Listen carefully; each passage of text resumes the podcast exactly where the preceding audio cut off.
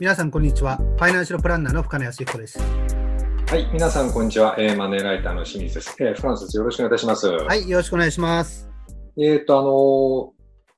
コロナショックの、まあ、シリーズということで、えー今回はちょっと年金とか、えーまあ、そういう辺の影響について考えてみたいんですが、えー、未だにこの収集が目処がつかない、まあ、コロナウイルスのその影響でですね、とその年金がどうなるかというところでですね、いろいろお話をお伺いしたいんですけども、あの、現在ですね、あの、日銀がその株価を支えるためにですね、ETF をも大量に買っていると。まあ、それでまあ、株価の暴落を抑えているようなんですが、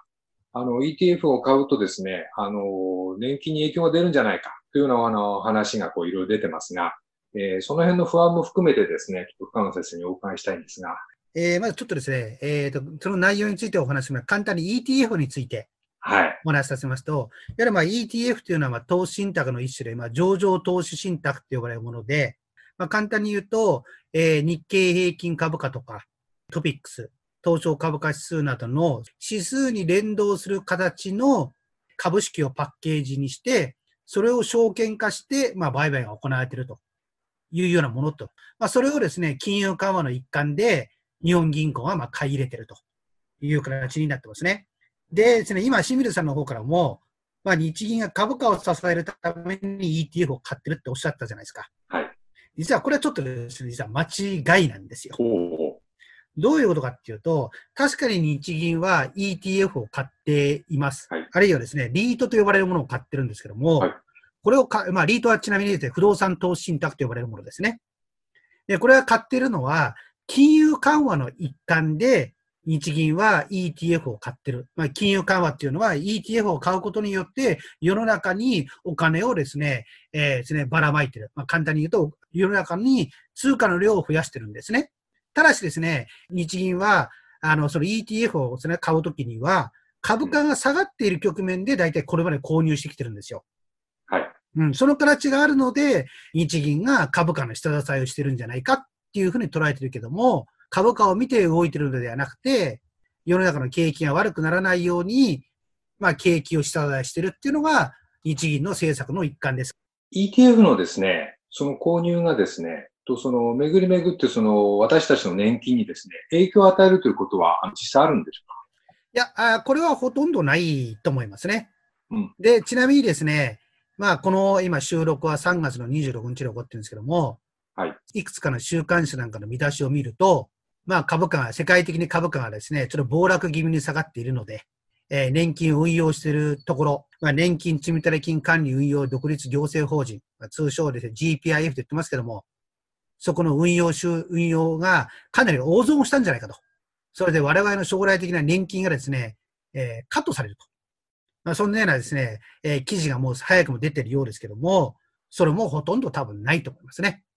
うんこ。れはどういうことかっていうと、我々の年金っていうのは、えーまあ、これは GPIF と訳して言っちゃいますけども、それが運用したお金が我々に払われてるわけではないんですよ。年金っていうのは、実は我々現役世代が払っている厚生年金とか国民年金の保険料。これとあとは税金。それで、今の、えー基本的には高齢者の年金の受給に回ってるんですよ。はい。ただし、それだけでは、残念ながら年金額を全額賄うことができないので、一部分は先ほど言ったその GPIF が運用しているお金から出てるんですよ。ただそれは全体の割合で数パーセントであって、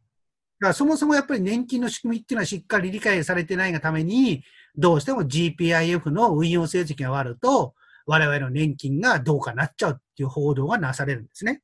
なるほど。で、GPIF っていうのはこれ大体し、まあ、3ヶ月ごとに運用成績を公表してるんですけども、いい時もあり、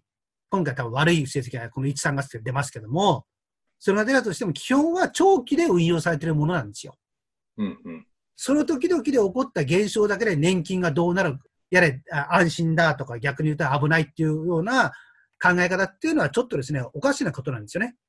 うんうんですから、まあ多分これからですね、そういう報道っていうのはかなり増えると思います。だからそこに、えー惑わされないことっていうのも重要ですよね。うん。なるほど。